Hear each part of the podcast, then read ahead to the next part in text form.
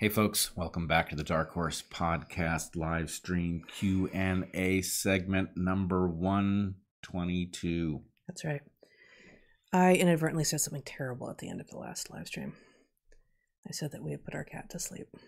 Yes. You and you caught me that. And you didn't say anything, but like he's sitting right here. He is, he's sitting right here yeah. and he is he is very sleepy. See, there he is. There he is. Just fine. I did not mean to say it that way. I didn't even know that I'd said it that way. There we go. There we get a little Fairfax action for the camera. All right. Um, just jump right in. From the Discord this week, we have this question. Many adaptations seem like they would be maladaptive at first. For instance, a partial limb growing on a fish-like creature seems like it would just interfere with swimming and not confer the benefits that will eventually be selected for. How do you explain this? Um, yeah, how do you explain this? Well, the real question depends what we're talking about. If we're talking about, let's say, fish, fishy fish, as we call them, since tetrapods are fish, um, but fishy fish, that is to say fish that look like fish, the kind of fish that are evoked when you say the word fish. Um,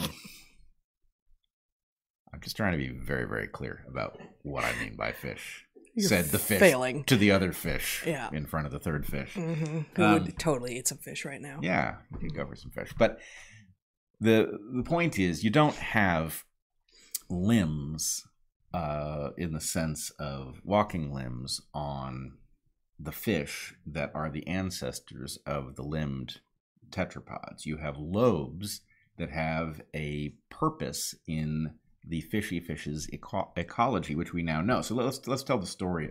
Uh, yeah, yeah. Uh, okay. So I mean,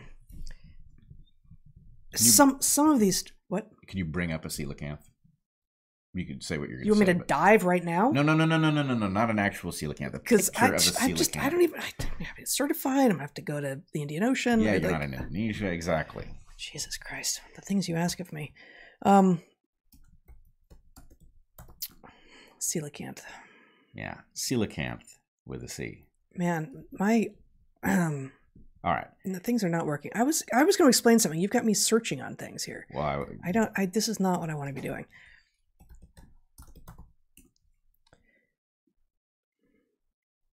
Should I let you explain? Ah, there you go. Um I don't know. This is not that interesting though. Um there are better fish to be to be showing, but um okay.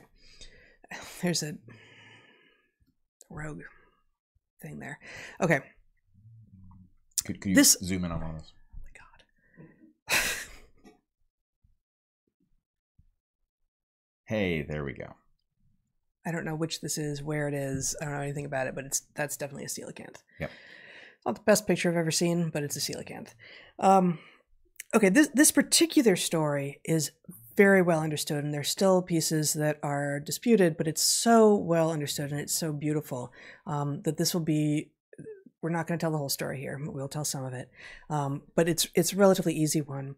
There are lots for which we can we can either we actually either have the molecular or paleontological or physiological or anatomical evidence, um, or we can absolutely put together um, the theoretical argument for what the various stages um, might have been good for.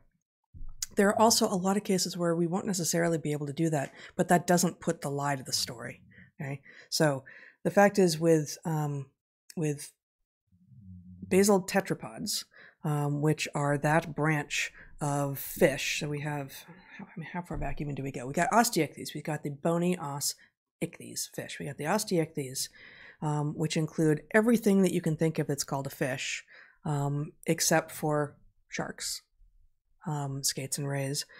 Um, and then they're roughly, they're completely divided into the, the ray fin fishes and the lobe fin fishes. And if you've ever eaten fish or caught fish or talked to fish or thought about fish much, looked at fish in a fish tank, um, and looked carefully at their, at their fins, um, you will see indeed lots and lots and lots of very fine, thin bone, bony rays. Okay.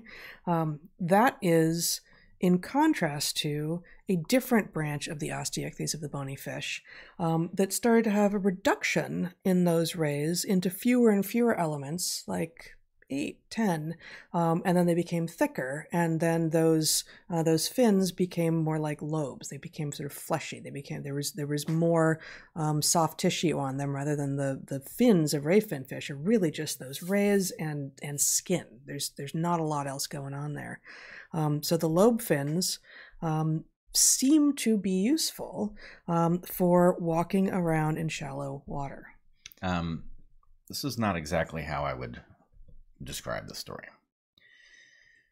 First of all, the coelacanth, which is um, was thought to be a extinct lineage, was rediscovered alive, which allowed us to, it was understood to be related to basal tetrapods because it had these limb-like projections where rayfin fish have the rays. Because it was discovered alive, and there are now, I think, three species that have been found separately, um, this so-called living fossil allows us to understand what those lobes were doing. And it isn't inherently shallow water. The point is the ecology of these fish involved them walking on the sea floor.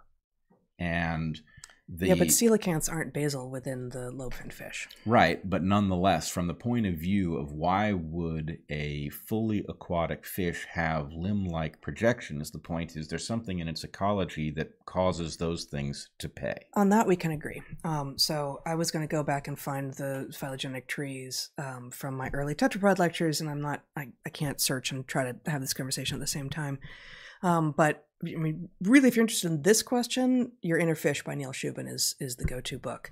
Um, the coelacanth is a later, but still not very um, not very highly derived uh, lobe-finned fish that still lives in the water. There are also lungfish, um, and then most of the lobe-finned fish have emerged from the water, and those um, those those things which were reduced in number from the rays uh, into fewer became fewer and fewer, and we had early amphibians and then, of course, the diversity of tetrapods. Um, but it seems the the evidence for the first emergence onto land of the tetrapods was in these very shallow, like, I, I can't remember if it was the Tethys Sea, but, you know, something comparable, some very... Probably not, because I was probably too late. I'm not sure I have my timing right, but something very, very shallow um, with a lot of opportunity sort of right at the edge, like right at the edge between land and water, where being able to have a little bit of musculature on your fins and basically pull yourself a little bit out uh, would have allowed for um, an for things that were previously completely restricted to water to take advantage of some of the life that was now teeming on land, because this was um, an era in which there were a lot of, of insects coming to be around. Yeah, I would describe it as a gentle slope on the adaptive landscape. The sense see, I thought being, you were going to pun.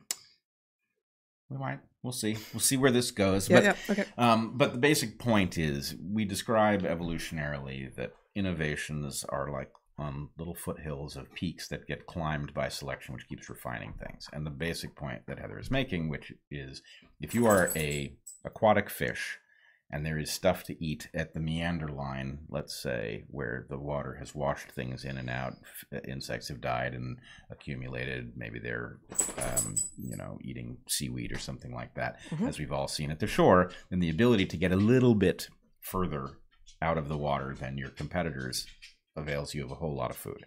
So it's a gentle slope that then easily gets climbed. The more limmy you are, the more effective you are at getting further and further away from the water, of course. And, and it allows for um, fluctuations in water level that will happen in a very vast, shallow area that is um, that is uh, responsive to tides, as such areas would be, such that if you have some musculature in your fins, which can be accommodated by having those fewer bony elements as opposed to those many elements, uh, then you might be able to survive a drying event and get to a next area over, as opposed to just being a fish out of water. Right. So what we've effectively done, as we've said, in the initial ancestor, there will be, there's not going to be appendages that don't pay, right? Actually, if you look into our book, we talk about the uh, test for adaptation in there, and the mm-hmm. basic point is those limbs or limb-like projections are made of stuff. They have a complexity to them. They're a vulnerability. The only reason that an animal would have them is because it's paying it uh, mm-hmm. it's paying back. If you eliminate the benefit, it will have them temporarily. You'll have a vestigial condition, but it will be quickly eliminated by selection because there's no reason to pay that cost. But once you've got them, like you're a coelacanth-like creature that uses those limbs to maneuver on the sea floor, then the point is you're actually in a good position to take advantage of the situation that Heather points out, where there's an ecological opportunity that those that ray-fin fish can't uh, access. Mm-hmm. And so anyway, somewhere in there is buried the answer to the question that you were asking. Yes, indeed. Um, so I did find I used to be so good with um, PowerPoint, mm. and I've forgotten. Uh, wow, that, see, that did exactly the wrong thing. I just wanted to show one slide here, um, but I can't, I want the normal view. I want a good view. Boy. Okay, there we go. So you can't see anything? Yeah, you have PowerPoint over remote where it's not. That's not the case, but now it's opened up Illustrator for no good reason. So um, perhaps it's time to move, to move on. on to another question. My computer. Yeah. You know, I was. No, this this should be displaying to you guys. You really can't see that. I can help you if you want. Okay. But you, but what? No, I can always see that's not background. All right, look, I think we should move on. And okay. Solve this later.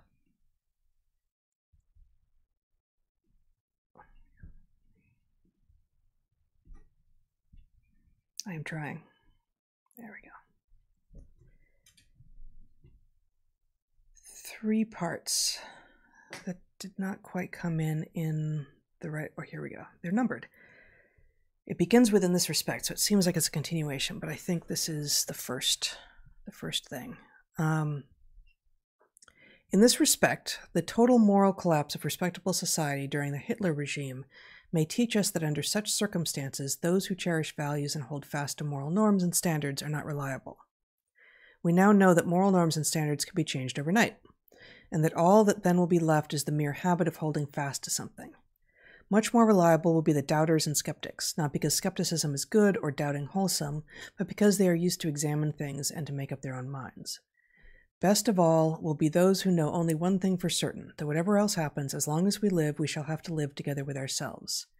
Now that I've gotten to the end, I see that this is a Hannah Arendt quotation from Responsibility and Judgment, page mm. forty-five. Amazing. Yeah, there's a lot of a lot of wisdom in there. That's that's remarkable. But I would say there, I, Arendt is so good, she may indeed cover this. I don't mean to correct her, but there are two fail-safes against different failure modes. One of them is the obligate skeptic who will spot nonsense as it begins to invade. And at the moment, this is the era of such people because the nonsense is so universal and has such powerful tools that accompany it. You didn't just call the obligate skeptic a failure mode. No, the obligate skeptic is an answer to a failure mode, okay. Right? To slavish devotion to something yeah. that drives you over a cliff. Um, but there's the other thing too, right?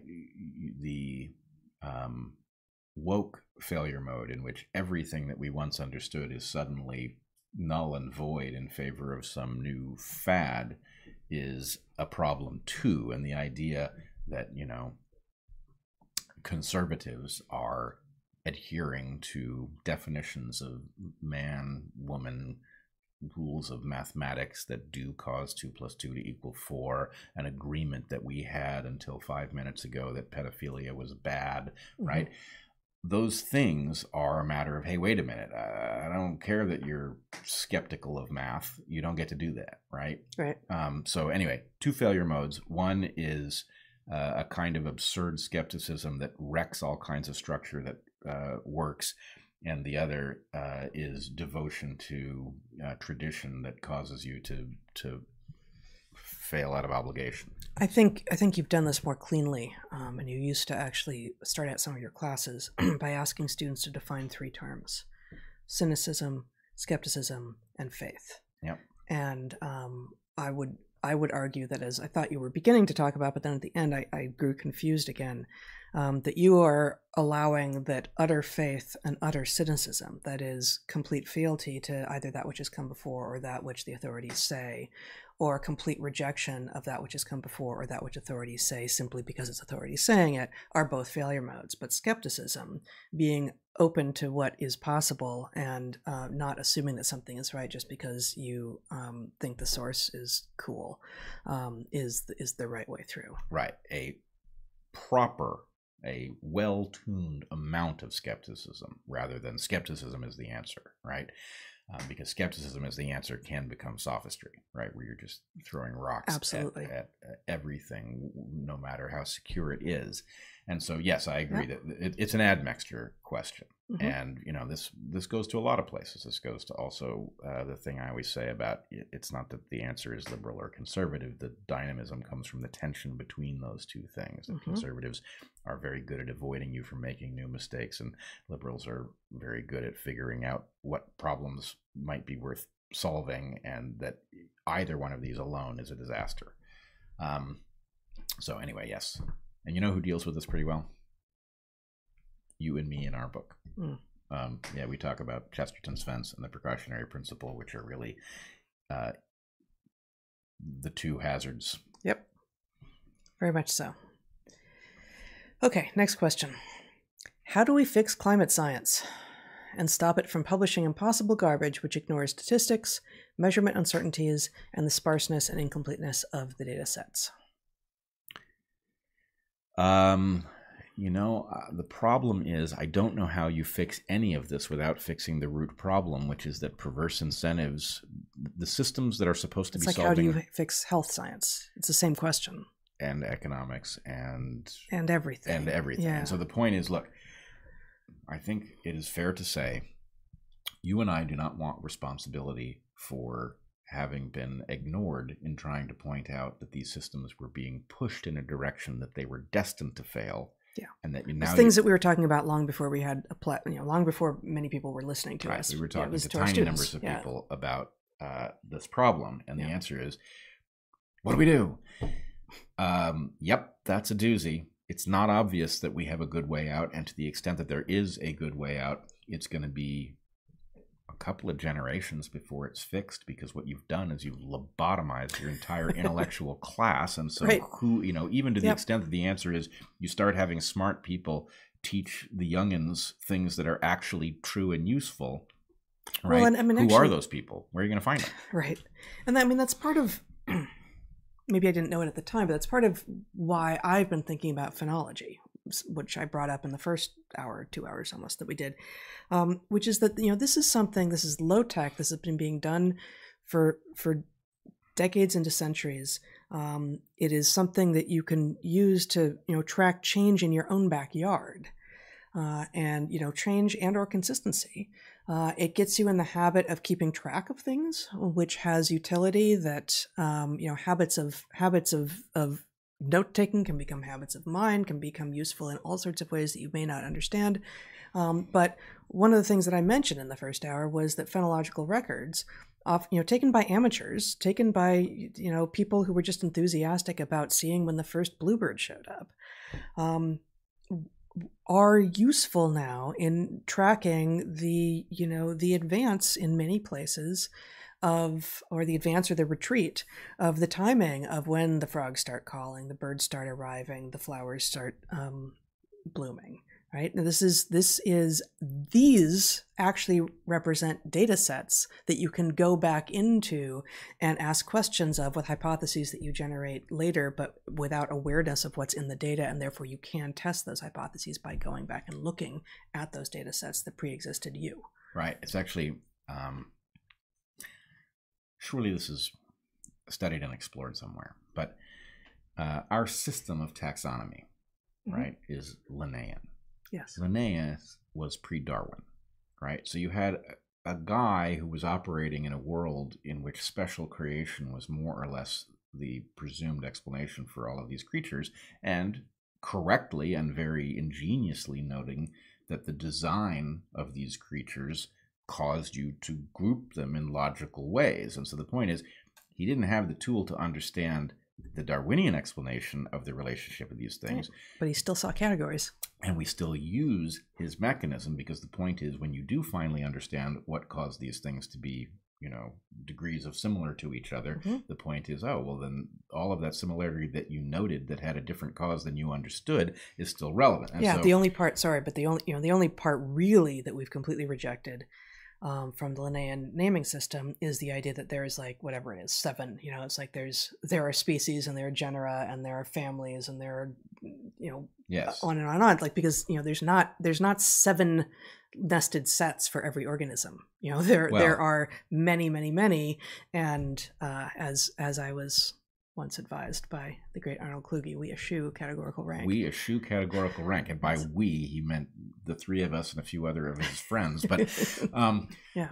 Categorical but, rank being family, order, class, et cetera. Right, Philo. But yeah. This is actually one of these places where I find almost no biologist who didn't go through the uh, phylogenetic systematics and the philosophical underpinnings of it, understand, A, what the yeah. lesson here is. You eschew categorical rank. Are you saying, you know, that... Uh, the, you know, that the family and the genus of this organism are not meaningful? No, no, no. They're clades. Right. But they're not in, you, you could you could say, you know, actually this genus is really a family, and you don't change anything about the biology in switching the level right. that it's at, nor are there seven. Yeah. Um, and this is actually something I explore in this essay I just posted on Natural Selections. Oh. Yeah, the, the taxonomy. What, you know, what is what is the reason for names, right? And, you know, names are about ease of communication. And for that, we would want stability of names, and we would want the field book, you know, the, that we pick up today to be the same names as from twenty years ago. But names are also about representing reality, representing historical truth. And so as our understanding of history changes, we expect the names themselves uh, to change as well. And that makes communication harder. So we have makes... two very different reasons to have names for things, but we only have the one set of names. Right. But very few biologists understand that it isn't fair to compare the number of species in one family to the number of species in another family, yeah. even though the two families yeah. may be real and right. the species yeah. diagnosed may be real. But it's a meaningless comparison. It's a meaningless comparison. Yeah. And yet you see them done in, you know, scientific publications. And true, so true. Anyway, the, the yep. point is, even most biologists have not caught up to the idea that categorical rank is one of the things that we're over. Yeah. Well, almost nobody's over it, even though they absolutely should be, and it would make their science better. Mm-hmm. Um, but nonetheless, we are in a process in which some, and it's actually, it's a good match for what we were discussing uh, in terms of how to think versus what to think, mm-hmm. right? The how to think doesn't isn't thrown a monkey wrench because the particulars are turn out not to be right, mm-hmm. right? Because the point is you can reapply them, mm-hmm. and this is a place where um, you know, we have an obvious upgrade that just hasn't made it to to most biologists. You know, for most of them, it's irrelevant, mm-hmm. right? If you're working on uh, C. elegans, right, you're not dealing with phylogeny. You're dealing with a creature that's lodged at one place in the phylogeny, right. and you're not comparing it, really. No, but um, many ecologists are actually engaging with phylogeny without knowing so, and, and doing so crudely, and uh, therefore making errors. Yeah. And the same is true for conservation biology. Um, that's not generally going to be, um, you know, a problem for climate science, but it's a different, it's a different set of, it's a different set of issues. Yeah. This person begins by stating his name, so I think he wants me to share it. Um, my name is Kevin Collins, fifteen-year flight paramedic, living in Tri Cities, Washington. Would you please have on James Lindsay to discuss the unraveling of schools into queer theory and C R T and how Marxism um, is spreading throughout the country? Please, please, please. Uh, I see no reason not to have him on. He was certainly on um, the... Uh, Unity Twenty Twenty. A couple times, right? You had him on, but yeah, I, I so yeah, it's, there's, poss there's, it's possible. I haven't had him on Dark Horse. I think that's probably. I think it's right. Yeah. Um. Anyway, yeah. Yeah. Hey, James, what do you think? We also have other ways of reaching him. Yes. Yes. Um. Hello from Toronto, Canada. My question is regarding COVID transmission. Is it possible for the outside of a mask that is filtered out virus to make accidental contact with one's chin, and with the mask on, you breathe in COVID? Yes. Um, very unlikely in COVID's case. But possible. Um, but but you you ask if it's possible, and yeah, you, you've violated no known rules of the universe in that scenario. Yeah. I'd be so grateful to hear how you would handle your thirteen-year-old child telling you they are the wrong sex. I'm afraid to make things worse. It depends a lot on um, on who they are and what your relationship with them is, and probably where you are, like what, what cultural part of the country or world uh, you are in, and um, not just who they are now, but what their what their history has been, um, and what your history with them has been. Uh, it also matters what sex they actually are to some degree, um, because uh, a, a girl who's coming to you, a daughter who's coming to you telling you that they're the, they're born the wrong sex, they're actually a boy, um, is more likely Um, to be succumbing to a social situation than a, a boy who is coming to you saying the same thing. A boy who is coming to you saying the same thing is still very unlikely to be um, actually trans, and um, if it comes on all of a sudden, um, that's a good indicator that it's um, that it's a social fiction. Um, if you have talked, if you have talked to them before about um, anything biological or natural or scientific, this will be somewhat easier, I think. Um, I'm just, I'm trying to think, it's it's hard, I'm trying to think of what we would have said had it come to our, had this come from one of our children or, or someone whom we knew well.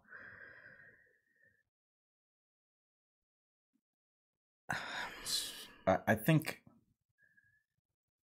A, you need to recognize that you've been robbed of useful tools, that a civilization who has become confused about this, uh, a civilization that has become confused about this has undermined your parental authority. And I think this is part of, you know, people are, there is lots of talk of grooming and lots of talk about the abuse of that term. But there is something strange about society suddenly insisting that it has the right to tell your children all kinds of things about sex, sexuality, gender, et cetera.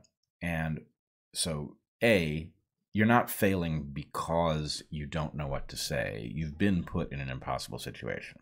Were it me, I would... You therefore want to know what is in your child's head newly from other sources besides you. Yeah.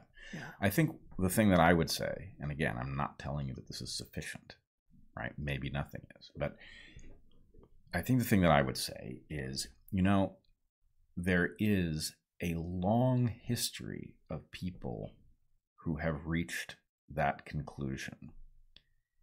And some of them turn out to feel that way over the long term.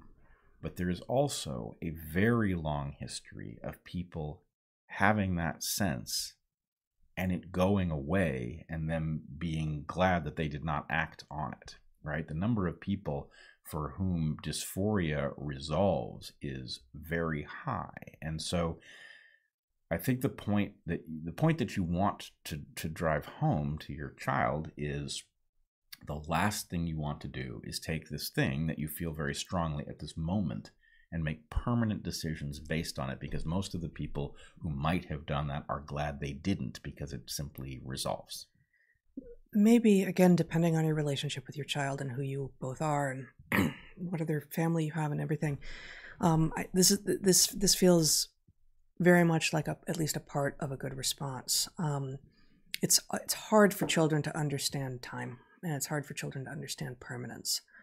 But um, I'm thinking about that Doctor Seuss book, Oh, the Places You'll Go, mm-hmm. which is about how much opportunity there is. Everything is ahead of you. Like you, you open one door and maybe you shut it behind you, but look at how many more doors are ahead of you. And what you don't want to be doing when you're young is um, closing doors permanently that you don't have to. Right? And we make lots of choices and they they open and close doors variously, but presumably at thirteen, your child has been through phases and probably had um, some activities that they enjoyed for a while and no longer do, um, or, you know, things, things like that. And uh, if you were to say to them, when you were really into rocks, and you could have made a decision then um, to become a geologist for sure. And maybe this is maybe this is the wrong example, right? But um, you probably would have wanted to do so then. And yeah, you're older now and you feel like you know everything now, but no one ever knows everything about what it is that they're going to want to do.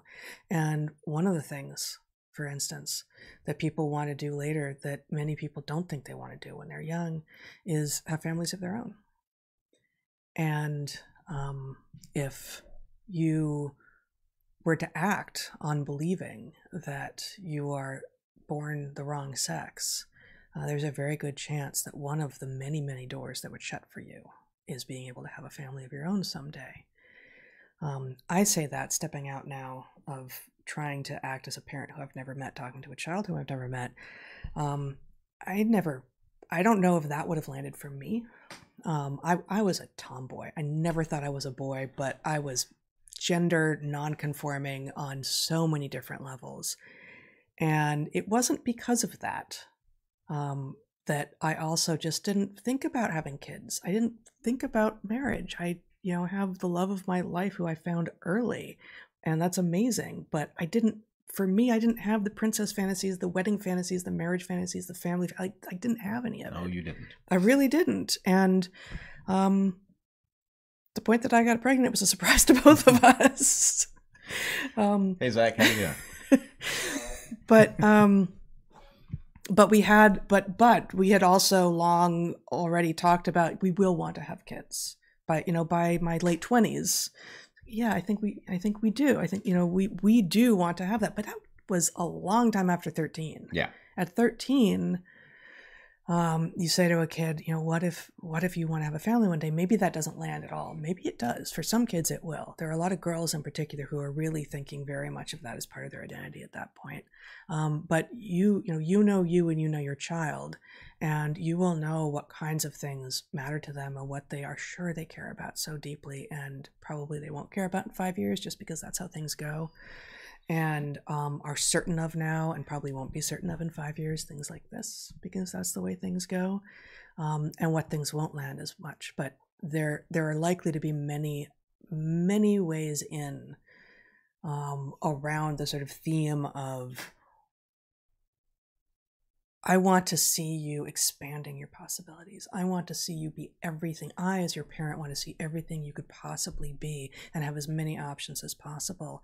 And this may feel like an important real thing right now, but it will shut down your options and it will close doors for you, and you will have a very hard time escaping from a decision that you want to make, or a series of decisions that you want to make right now.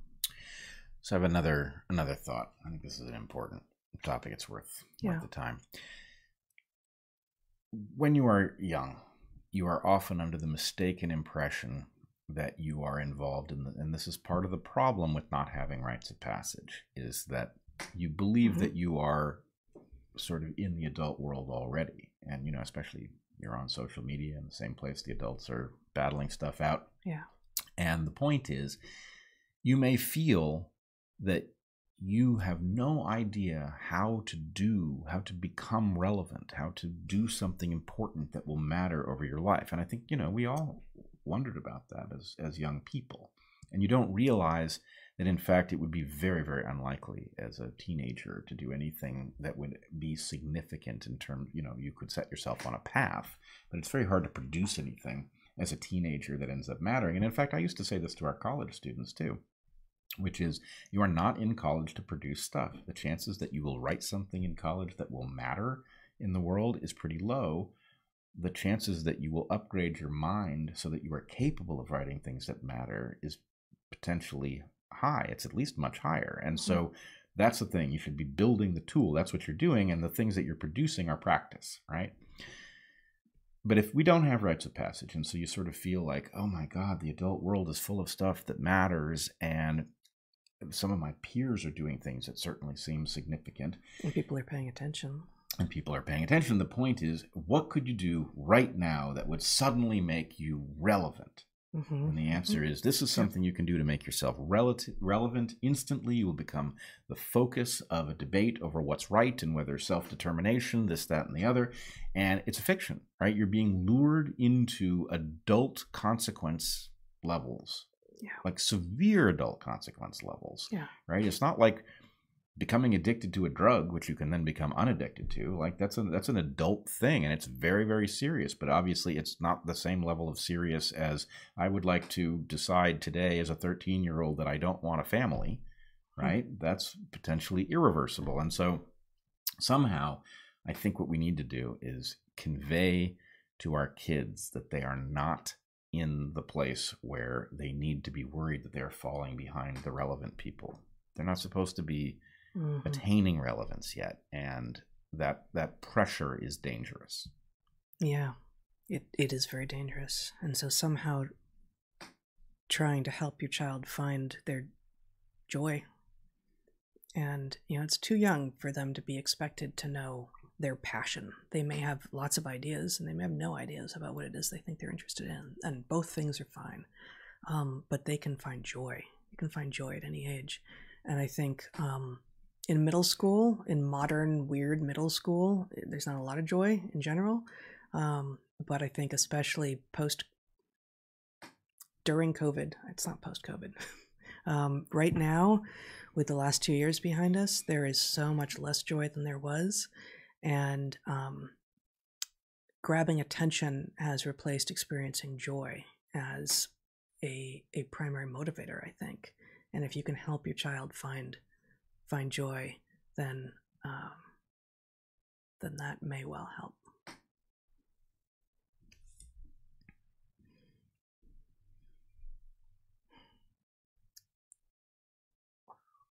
It disturbs me. This is just a comment.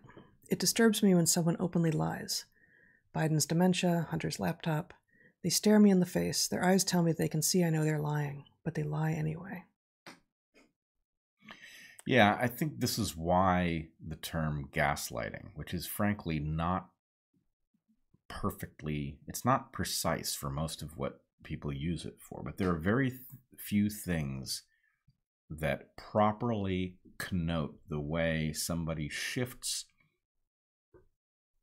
the burden that comes from seeing reality onto the person seeing mm. reality. Mm-hmm. And so the person who will lie to your face and basically leave you in a bind, you know, do you really want to be accusing an old man of having dementia? Well, no, nobody does. The fact is, this is freaking inhumane that anybody put him in the situation in which we in the public have to say we are entitled to a non-demented president, right? That's not a nice thing to say. I do, as much as I think that Biden is a corrupt political operative, a hack, right?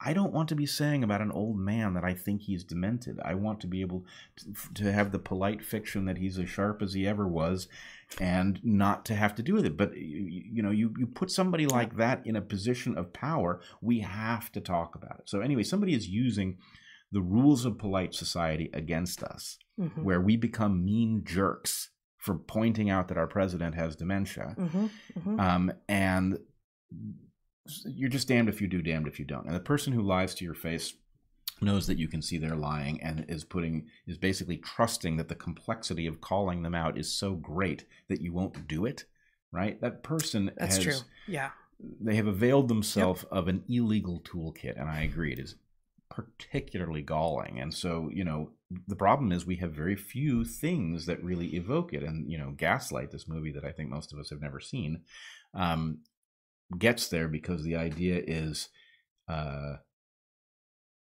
your powers of perception are going to be used against you. They're going to right. be gamed, and you will not know which way is up. And uh, we all face analogs of that too frequently now. Yeah. How to get Missus Dorothy asks, how to get rid of bats that leave guano right by our front door? Um, put a plant Bat right guy. where they leave it and enjoy your bats, and the your plant will flourish because of all of that guano. Not if you're you, not if you have a protected opening that is therefore also protected from the sun and Uh, it never gets any light at all. It will be rich in nitrogen and phosphorus, I imagine guano is, but uh, rather poor in sugars. Yes. Um, agreed. Not every entryway is perfectly suited to utilizing. I mean, your... most aren't, right, frankly, because the guano like falls down the wall and like right. I mean, we've we had a bat house. We we asked for it. We had a bat house on our house in Olympia, um, and there was, boy, one year we counted them coming out. Little bat house. It was it was about a foot wide by a foot and a half tall, and it had mm, no, it wasn't. I put it up. I know how big it was. Uh, it wasn't. It wasn't close to square. It was much. It any, was rectangular. Yeah. Um. Anyway, Zach and I both remember it being. Uh, no. Anyway, in any case, it wasn't it this was, big. It was not deep. It was not deep at all. It was. It looked like it was deep enough to hold one bat deep, and I would have said eight or ten. I would have said a, well, maybe I would have said about what you. I don't know, like that wide and. Would have been wise to you to say about what I'm saying because that's the size it was. Anyway, it wasn't just that big. Where are we? Um, so one night, actually. We were lying on the deck as they were about to emerge to watch them emerge, not underneath the thing because right. that would be wrong and out with our mouths open. Um, and did we count seventy-seven damn bats come out of that seventy-six thing? seventy-six or seventy-seven. Yeah, it was amazing. It was unbelievable. And previous, on previous nights, we counted like thirty. We're like, how did they fit thirty bats in there? And yeah. It just kept coming this one night. Wow. And it wasn't like we had good tight cedar shingle siding. They weren't under the siding. No, it was no, in the house. In the house. They're kind of, you could see them coming out of the house. Crazy. Um, so anyway, we asked for it, and there was guano, and we and I did put a couple of plants. This, this is on the deck, so this and it did. It was um, west facing, um, so it got nice sun, even through the trees. Uh, but most planters are round. And so, you know, I caught a certain amount of the guano, and every week or two I'd have to go in and like hose out the deck so the deck didn't rot from bat guano because we put a tiny little bat house up above. Um, all of which is not an answer. Like yeah. this, this is a this is an issue. And if you know if you know that you don't really want to be the kind of person who kills off bats, but you also really don't like the guano, don't, don't kill the bat. Um, I don't I don't have an answer. Let's put it this way. You could make the spot that the animal, is it one animal? It's probably one animal that hangs there sometimes. Um, you could make the spot inhospitable, right? You could put up a slippery piece of plastic or something and uh, just make it so that the animal will learn to go somewhere else. Uh, you could try... They'll say bats. Bats. Yeah. Well, it depends. If you've got a space and they're getting into something, then the answer is if they're getting gotta, into something, you don't want them doing that. You got to anyway. close off the space. Yeah. You know? Yeah. It can't be good for the siding, can it? No. Um, trade-offs in all things. Um, look, I don't know how many bats you got. You might figure that out. If you've got a hole in your building, you could seal the hole. Do it when the bats are out. Um, this, this, I mean, this, this is should good, be obvious. Yeah, you would think, but yeah. um, given the, uh, let's put it this way: a person is liable to do this during the day, right? True, true, true, and, true. Uh, yep, that's the wrong moment. Yeah, you have you have run into a certain amount of uh, person thinking on bat problems, right? And it is exactly it often is a photoperiod issue. Let's put it to you this way: person. If thinking, I'm awake, they must be awake. Wrong. They're sleeping. They're in there now. Person thinking on bat problems is not much better than bat thinking on person problems, which is not good. Well, we actually don't know how good it is. On we the other know. hand, we've had none of our problems solved by bats as far as we know. Right. They just even maybe they. Well, occasionally they take out some of the mosquitoes that might otherwise bite you. Indeed. It's, a, it's not really thinking though. Yeah. Um, all right. The thing that I've heard, I've never deployed this myself. It's usually more an attic thing. Is hanging strips of aluminum foil. Which I, the the idea is that it interferes with echolocation. My guess is so it's, it's highly reflective. Really freaking annoying if you're echolocating, I mean, vibrating. You know, it's like every time you spoke, somebody broke out a song, and right? It's that kind of thing. So anyway, I don't know how well it works. Like we will find someone else's house. Thank you very much. Right, someone who doesn't own aluminum foil. Anyway, you try that. Let, let us know what happens. I think that ended up being a, you know, a, a, a B answer. Oh. Yeah. That was, that was a, a great, okay. Um, yeah. Almost a B plus answer, okay, I thought. Okay, okay. Excellent. Um, all right. Let's see.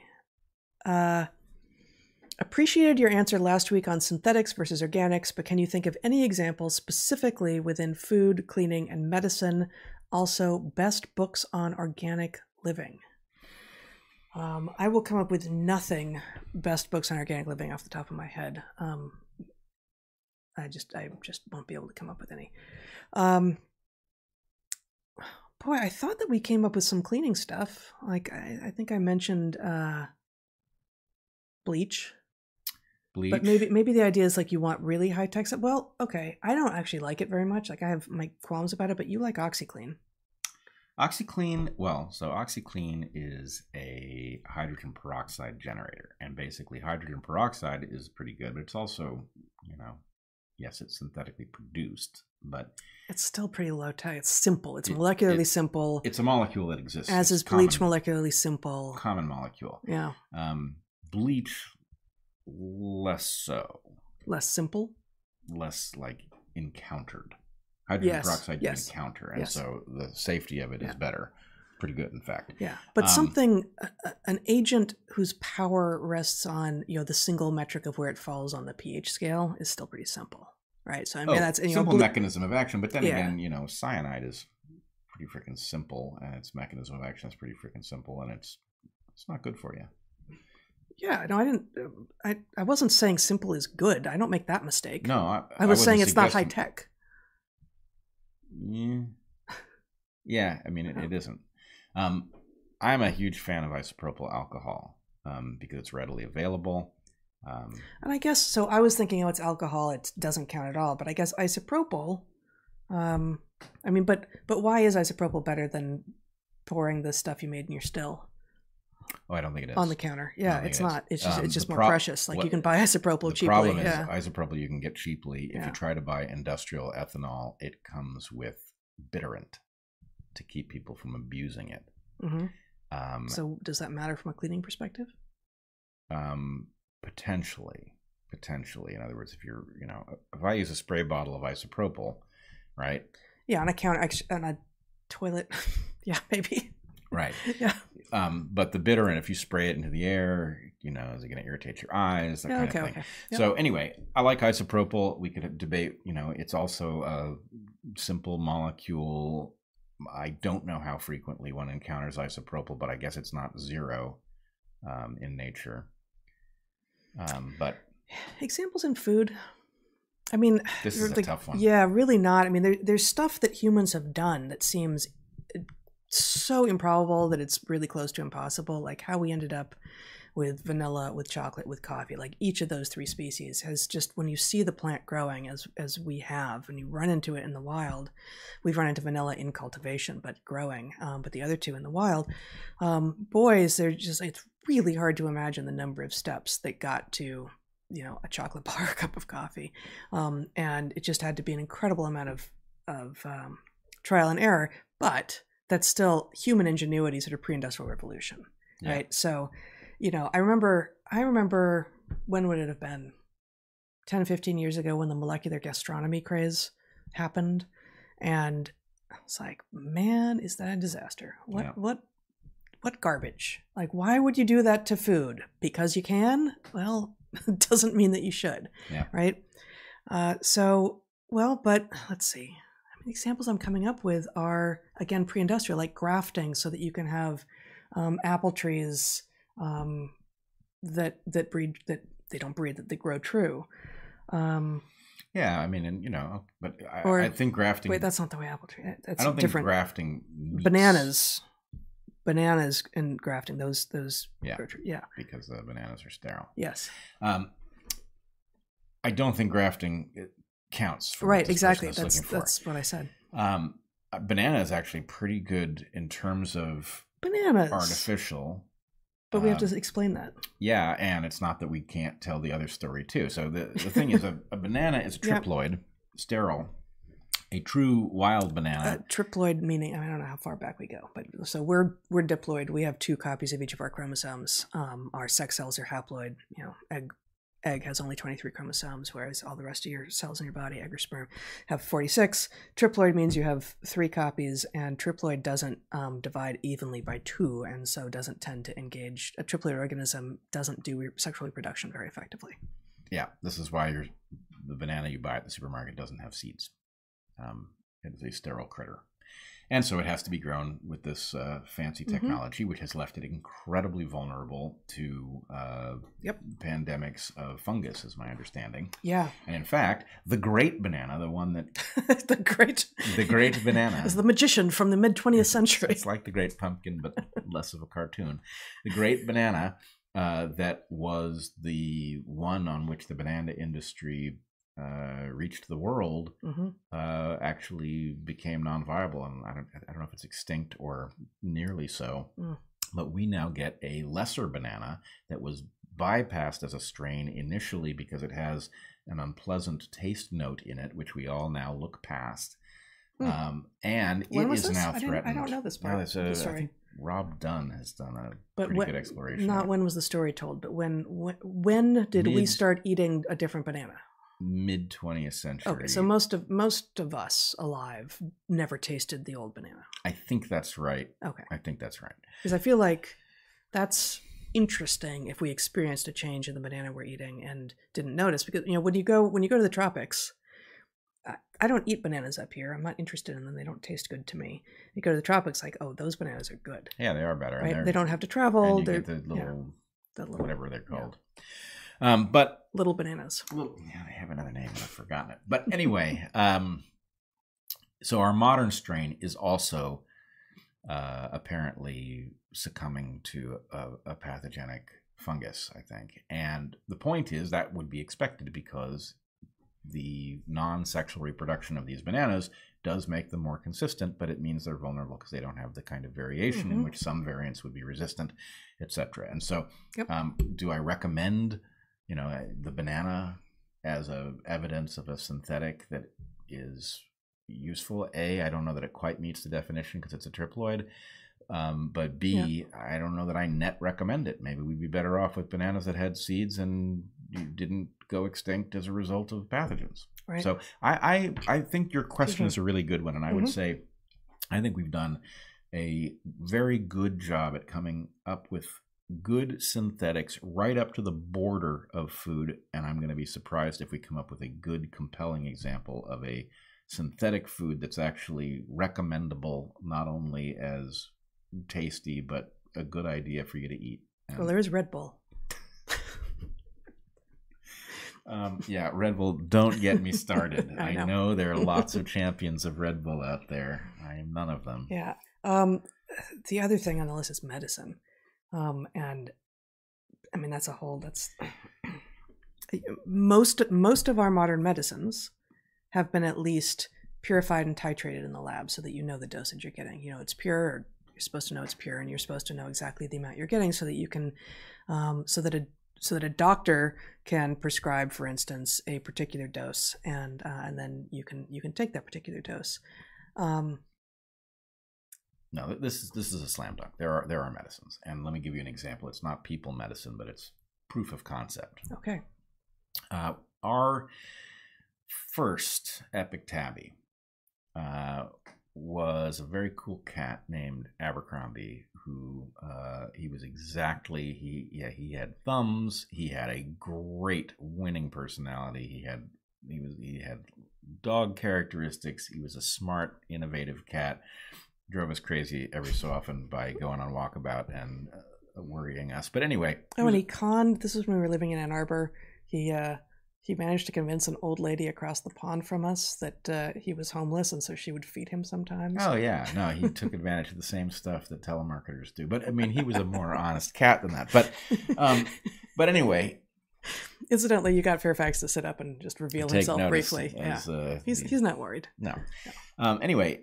Uh, Abercrombie was a great animal. He did have a propensity to, uh, he was the cat around which the Nine Lives thing was built. He had, oh, he had a tumor that nearly killed him that when they removed it, they discovered it wasn't a tumor. It was a fungus that was closing off his uh, esophagus. His esophagus. Yeah. Anyway, apparently got written up in a medical journal. Um, we should. I don't know. If he we got could find bitten it. by something and came back with a head swollen up like a small grapefruit.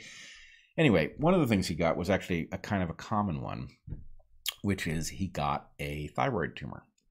And the thyroid tumor causes... Common in cats, apparently. Yeah, causes a metabolic disorder in which the cat, the thermostat gets turned way up. It starts burning a ton of calories. He became incredibly hungry and emaciated. And it was like, oh, God, this is a cat on the way out. And this is where we discovered that one of the treatments, not legal everywhere at the time. I don't know where what its status is now. But the treatment was radioactive iodine. Mm-hmm. And the idea was the thyroid, all of our thyroids, including human thyroid, take up iodine, which is why when there's a nuclear accident, you're supposed to take non-radioactive iodine. So your thyroid gets filled up and the radioactive iodine doesn't get taken in and then irradiate the tissue next to it. But anyway, the idea is that thing that's a bug when it comes to nuclear meltdowns is a feature when it comes to treating cats with a uh, a cancer, a tumorous thyroid. Because cats, it turns out, have two thyroids. And when one of them is overproducing, it causes the other one to shrink and basically go dormant, right? There's a feedback mechanism in which they both do their job, but when one of them is overdoing it, the other one stops doing it at all. So that's lucky because what it means... But humans don't have this, so you can't do this thing you in humans. You can't do this thing with yep. humans. It means that if you give a cat with this tumorous thyroid radioactive iodine, what happens is the thyroid that's overproductive picks up the iodine, and then the tissue in that thyroid gets radioactively killed. It's basically, um, it, it is uh, radiation treatment for cancer, locally targeted, where you don't even have to have a, you know, a ray gun that sh- that points the radiation. It uses the... an understanding of the physiology of the animal. Right. Yeah. So it's just that the animal takes up the iodine, it kills off the thyroid. And at the point, the one. It, the, the, it kills off the broken thyroid, at which point the other one wakes up and does the job, and it presumably does more job than it would ordinarily because it's now missing a partner. But the point is it put the cat right back into health. So yeah. I think this and is... And we a, just had to we had to keep him in isolation for a week yeah. so that he wouldn't radiate the other cats. I think we had three cats at the time. It's or, not or even us. that the cat... would radiate. Oh, it was his uh, excrements. Yes. Yes. yes. You have to be very careful yes. uh, to to take care of the litter box in a way that is yes. sensitive. Now, probably yeah. it's a little too, more caution is actually necessary. Um, but I thought it was one that of the was most, amazing. It was one of the most beautiful it wasn't examples cheap, as I of an. It. No, it, it wasn't not cheap. We were graduate students. Oh my God! But, yeah. but, but it was. But, what what a beautiful yeah. leveraging of a bizarre confluence of things, right? You have radioactive iodine. The cat has this unique situation of these paired thyroids. That it was just, it was, it was amazing how yeah. perfectly it took a cat that looked like he was on the fast route out of the world and restored him to right. perfect health. Yeah, um, it was. No, it that's was beautiful. That's excellent, and I think I, I think with regard to processes, actually, um, medicine has done a number of of things, and then of course, it's it's it's fixed some things and then overstepped and destroyed. And I'm actually thinking about what is there's a the history of like hernia repair. Mm. Involves sewing up tissue, and then at some point, someone invents this mesh. Mesh. And then it turns out the mesh is terrible. Yeah. But for many decades, and maybe even still, most people who do hernia repairs use this mesh for like inguinal, inguinal hernias, yeah, right? They, they meshed up the whole industry. Um, but I don't remember like what, so I think maybe you get even like cardiovascular and neurological tissue in meshing with the mesh, and but then your body can react. I, I don't remember exactly what the problem with the mesh is, but it's it's bad. Yeah, it is bad. Yeah. And, and it has caused, so... I think Ralph Nader wrote a piece years ago in which he was like, uh, don't do that mesh thing. Uh-huh. Go to Canada. There's a place. It but costs, they don't do mesh. By the time you pay for your trip and everything, it's as cheap as getting the mesh repair in, you know, even including the hospital stay in uh-huh. the special special hospital in Canada. But anyway, yeah, look, it's a terrible idea to take a synthetic mesh and embed it in tissue, because of course that's going to trigger your immune system. It's going to trigger systems for isolating things that have become embedded. right? It interfaces yeah. with your biology. And the point is, right. this is one of these cases where you need the precautionary principle to tell you that is really unlikely to be a good idea in the end. Yes, um, yes. Yeah. Um, wow, that was, what, when did we start, Zach? Uh, you can go for exactly an hour. Exactly an hour. Okay, well, let me try to get through a couple more questions here. Um, how have you regarded and or have come to regard our Second Amendment right, especially in the context of degeneration into a totalitarian state? Yes, well, I, I wrote a piece about this, and my argument at the time, so this was in Unheard, spelled U N H E R D, which is a British publication that, that we quite like.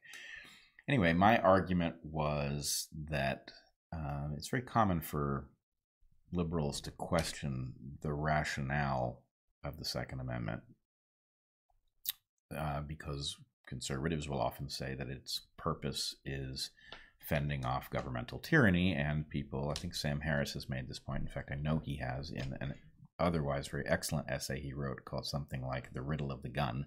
This is from way back. Many years ago.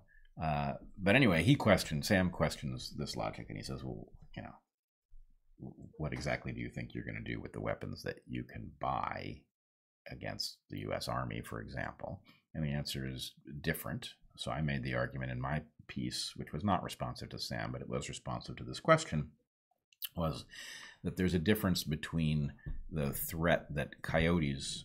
Uh, coyotes, the dogs. Yeah, coyotes mm-hmm. create for house cats versus foxes. And it's not that either a fox or a coyote couldn't kill a cat. They can. But coyotes can do it with relatively little damage in reverse. A fox, even though it could kill a cat, would suffer in so doing, and so they generally don't. And so mm-hmm. I think the point is we've got lots of examples in which an outgunned military force succeeded because either it had more at stake or it was willing to engage in tactics that simply drove out, you know, uh, an invading army, et cetera.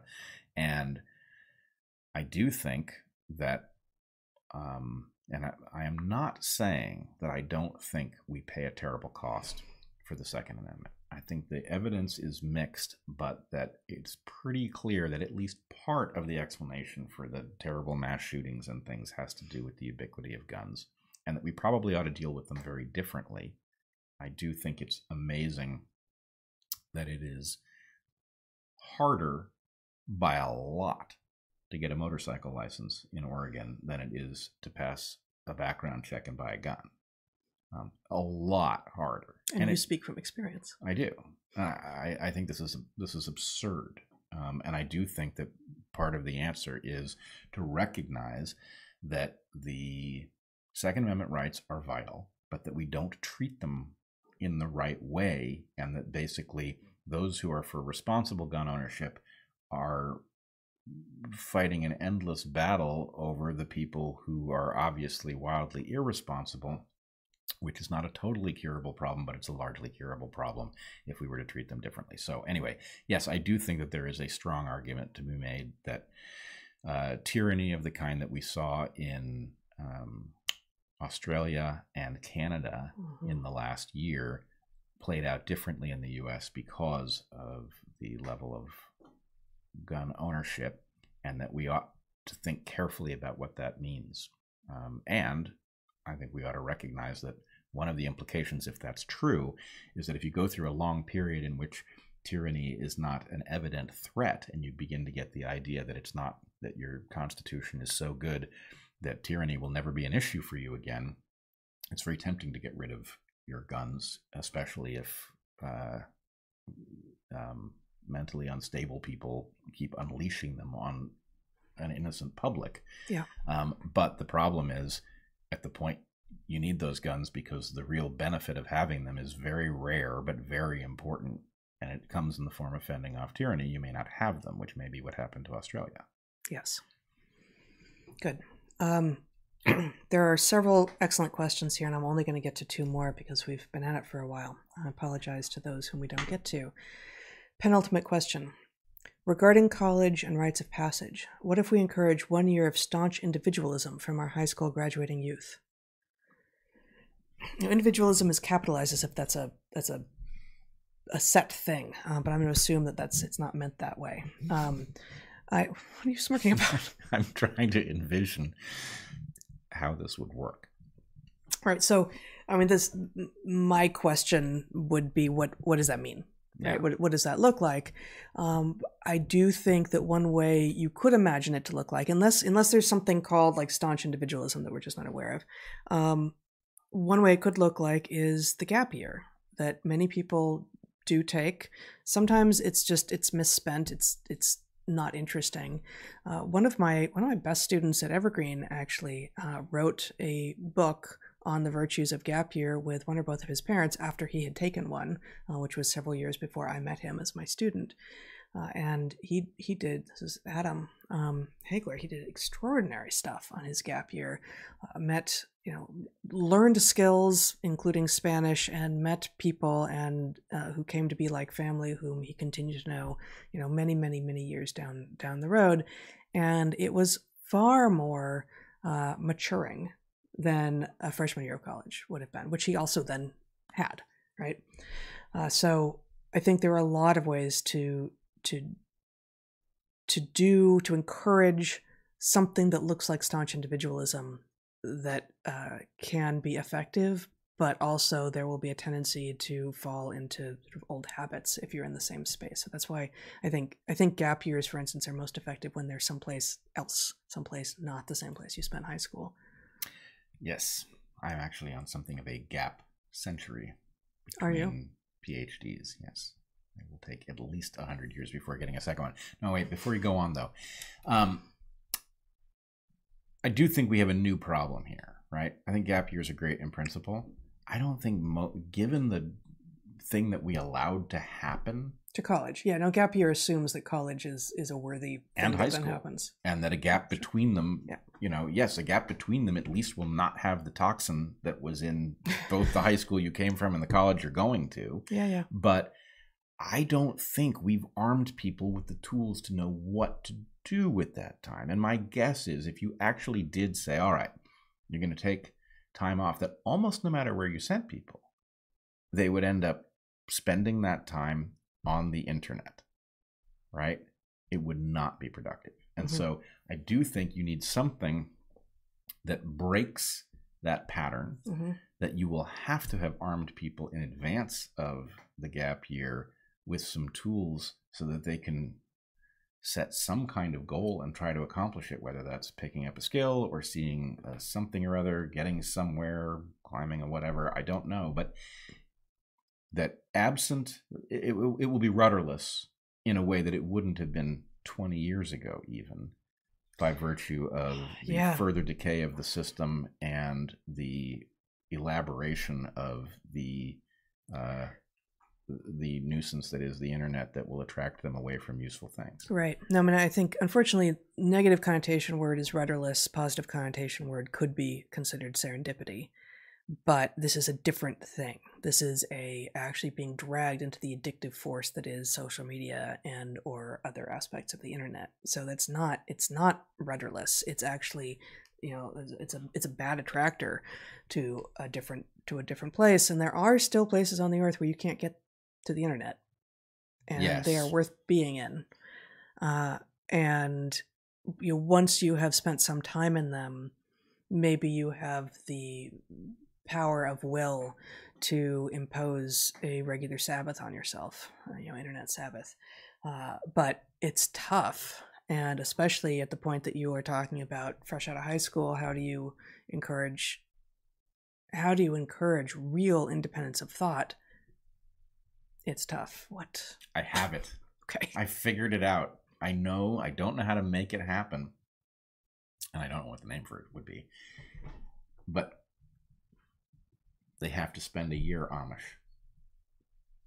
I mean, am I wrong? Yes, because the Amish won't have them. I know. The Amish. And there's too many of them, too. There's not enough Amish, even no, if they would have know, them. No, I know. I know. But, but in principle. Because the, mon the Amish the, mon the Amish are not uh, susceptible to, but it's a great money-making opportunity. You know, they're happy to make money, but it's they're not going to do it because of that. No. No. Still, though, I mean, I know I put it in a way that's absurd, but it is the right thing. right? They have to. I mean, I don't, I don't see how that's any more operationalized than staunch individualism. Um, it's a, it's a different. It's not staunch individualism. It's a different thing. But I don't see. I, I, I continue think, not to see uh, because the in light of a system, an educational system that completely fails to educate, how it does not create mental independence. It does not create the capacity to accomplish things, to build. It does not. Con- does not. produce a prototyping mindset. It does not do any of those things. Uh, that, in effect, the only thing that is likely to tell somebody who's been a victim of that system where they actually are is isolation from all of the crutches that allow them to get by and feel capable, right? And so, in some sense, I am being serious. That well, so, you know, another way I think to frame what you just said is find a way to actually enforce beginner's mind, because you know the crutches that make you feel capable, but and hidden in that thing that you said is you aren't actually capable. They just make you feel capable. Mm-hmm. Get rid of the things that make you feel capable, so that you can actually discover and develop capability. Right, and what a tragedy that even as much as that would be a huge upgrade for most people, that it would be poorly leveraged in light of the fact that what we effectively do when we send kids to school is waste their time, right? Where they could be developing the ability to make use of such a period. Yep. Most of what that period would do is reveal to them how badly we uh, betrayed them by failing to educate them when they were most amenable to it. Indeed. One last question. Mm-hmm. Is there more physical and cognitive variability among men than women? Uh, probably yes. In some regards, absolutely yes. Uh, there is some evidence, for instance, that um, I Q, take whatever issues you have with I Q as as you will, but um, if you're talking about I Q for both men and women, um, the average is the same for men and women, but the uh, variance uh, is much higher among men. There are more um, genius and bozo men than there are, than there are either among switch women. Switch those hands. It will feel less personal. I was, from, it was just right. It's high. I know. Okay. Yeah. Um,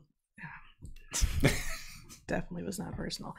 Um, so yeah, and and then there's but there's a lot of stuff actually that um, women do better than men, and men do better than women, and so it's not that there's greater variability. It's just it's domains. So sort of the forest for the trees argument. There's a good uh, paper that I've talked about in some piece that I've written and maybe on air, uh, in which uh, across a number of domains, uh, women seem to be better at at uh, details and men at gist. And so, you know, seeing the forest and the trees, women are better at.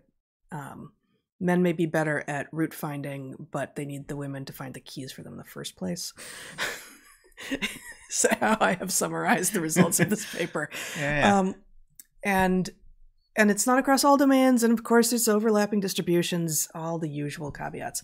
Um, so, I, you know, not not across everything is is the greater male variability hypothesis going to apply, and that's what you were alluding to here. But yes, in many cases, with regard to physical stuff, I don't know. Well, um, in one, there's one simple way. Yeah, I, yes. I can think of one simple way, but what are you what are you thinking of? That um, in terms of the most capable men mm-hmm. physically. Are outside the domain that women reach. But and that's so, not that's not responsive. You know, is is the range different or is the range bigger? Yeah, because the range is bigger. Inher- I'm not arguing that this is important. I'm arguing that it's trivial. But the basic point is, yes, there will be men as totally incapable who are effectively zero capable. Okay, right? So you're saying it may be it may be that it's that whatever. F- physical feature we're talking about that might otherwise follow a normal distribution might not for men. You might just have greater capacity over here and it might just fall off. Well, both men and women will have individuals at no capable. Of course, that's... So the point is, if men at their most capable are physically more capable, then the point is, yeah, it's by definition a bigger range, mm-hmm. right?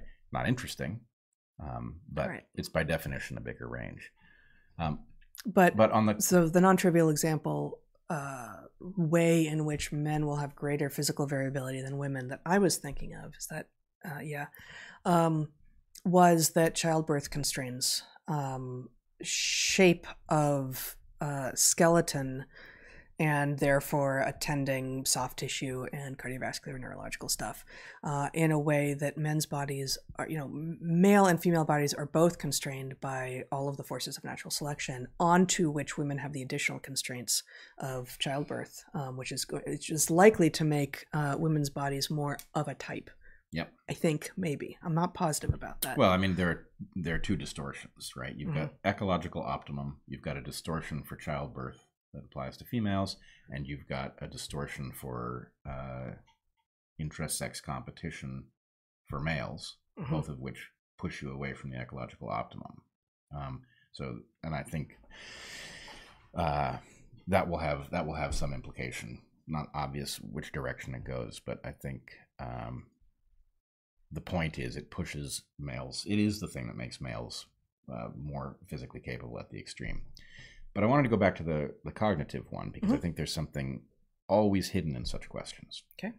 People make the assumption that when you say, do, you know, is there more variance in um, cognitive capacity in males than females? Yes. Okay. Um, they assume that that implies that the genome creates that condition, mm-hmm. right? Rather than the developmental environment. And I'm not telling you which it is or that it isn't both.